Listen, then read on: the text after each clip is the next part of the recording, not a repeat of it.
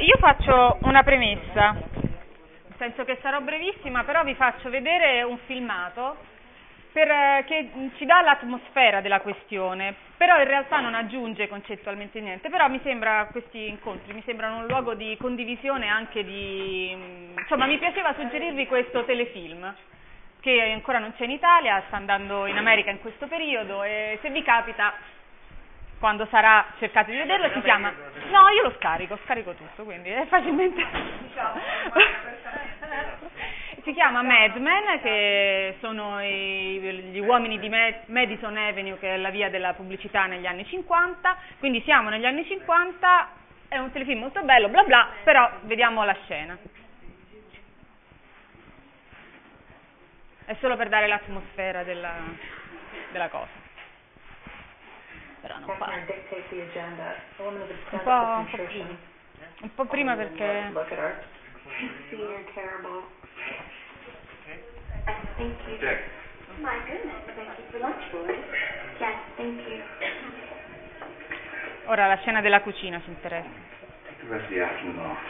Anche se è molto interessante vedere il ruolo, però. Um, I should get back to work. For shopping? Guess I don't see any money changing hands for me. You'll see. My persistence is my charm. That was delicious. No, un po' più avanti. You enjoy yourself with the Hitler Youth? You enjoy. oh, I ran into Juanita Cab. Ah, okay. Sen- senior terrible. Oh, I ran into Juanita Cabot at square dancing, and I found out who's living in that little Dutch colonial down the street. Who? Her name is Helen Bishop. Is she an old lady? Divorced. Really? Nine year old boy and a baby. That's awful. I know. All on her own? I know. Can you imagine worrying about money at this point in our lives? Well, obviously that's not the worst of it. No. No, it isn't. It is too quiet in there. Ernie? Allora, questa è un po' mh, l'atmosfera di, di, cui vi parlerò, perché anche il, um, il, testo che vi volevo raccontare eh, risale più o meno a quel periodo che siamo negli anni 60.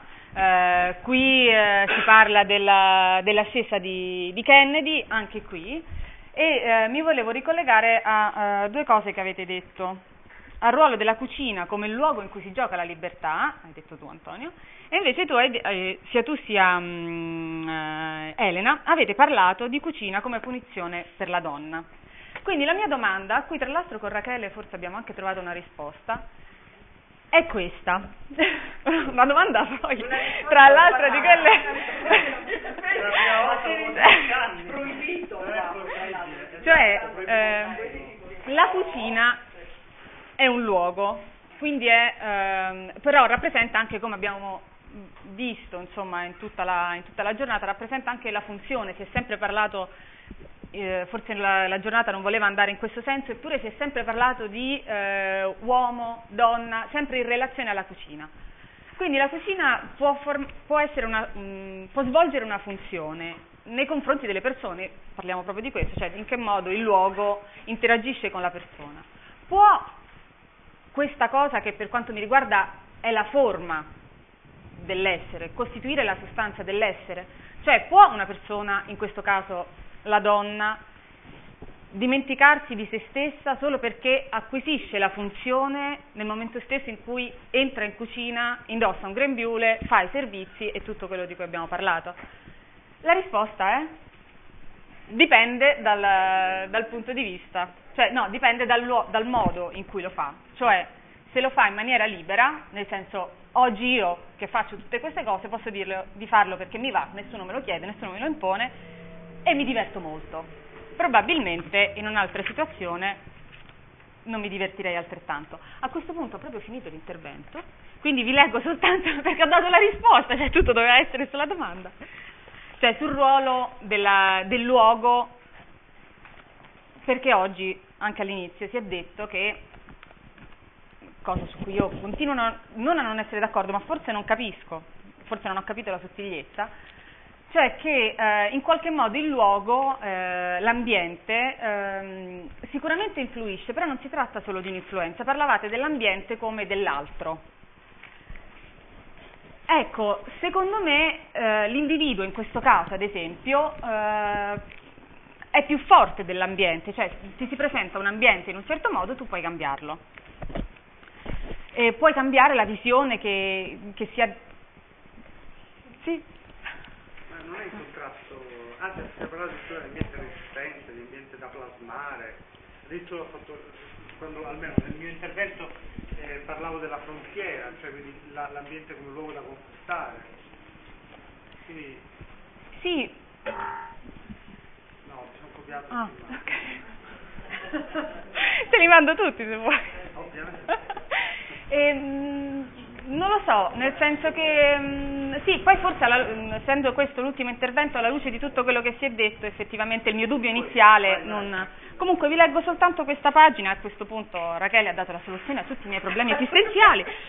E, mh, siamo appunto in quel periodo, eh, negli anni 60 e ehm, tra l'altro eh, la protagonista della scena si chiamava Betty, questa si chiama Tina, quindi hanno pure più o meno lo stesso nome. Immaginatevi una cucina molto simile, immaginatevi delle... Ah, si chiama Diario di una casalinga disperata di Sue Kaufman del 1967, quindi non c'entra niente con le casalinghe disperate.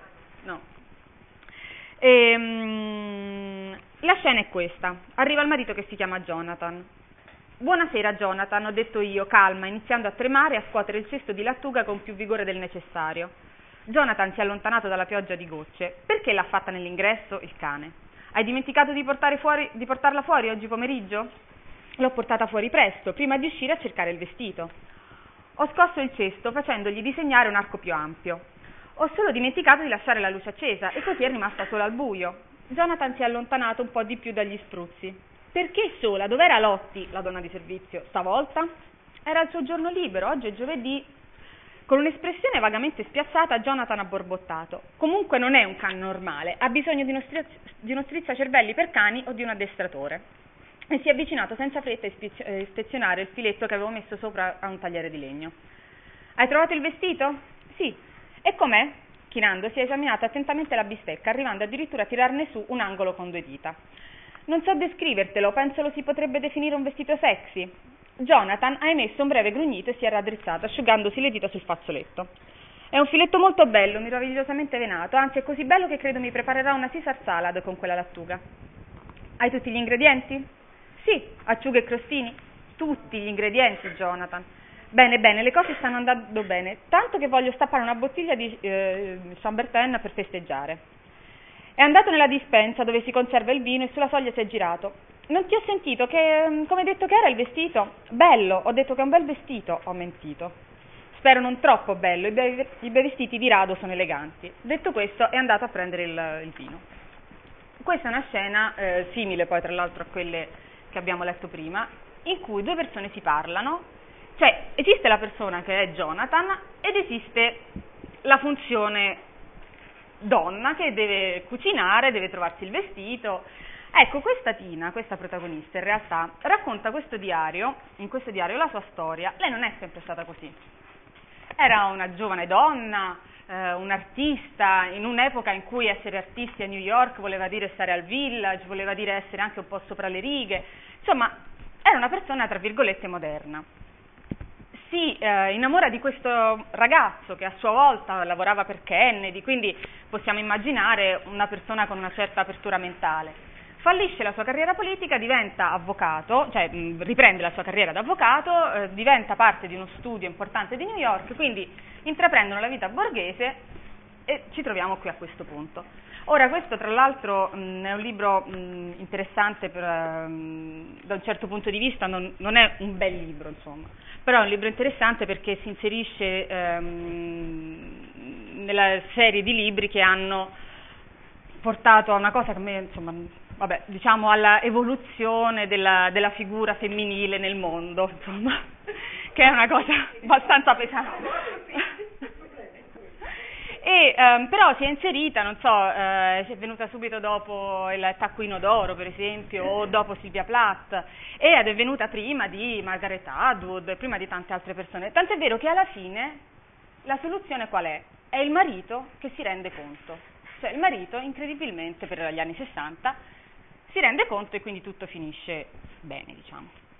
Quindi in realtà quello che, eh, torna all'inizio, insomma, cioè um, una persona, perché questa Tina era una persona eh, con una profondità, insomma, giusta o sbagliata, però insomma aveva una sua profondità, improvvisamente entra in una funzione rappresentata dall'ambiente cucina, in cui poi tra l'altro si svolgono la maggior parte ovviamente delle scene, perché tutto si svolge lì, e improvvisamente diventa bidimensionale.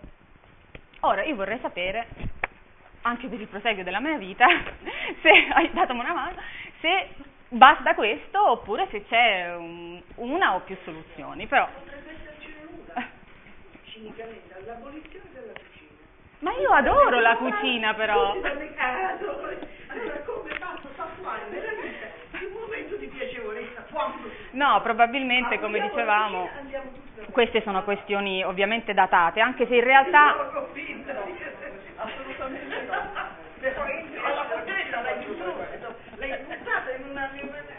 No, no, queste sono questioni probabilmente datate viste in questo modo. In realtà eh, si eh, continuano nel tempo. La verità molto probabilmente è la situazione attiva o passiva della persona anche rispetto all'ambiente che può creare, cioè quella stessa cucina può essere un luogo di, di amore, di condivisione e può essere un, un luogo di, quindi la, la, libertà di cui parlavi tu e la, la, la passione nel senso di sofferenza di cui si parlava prima.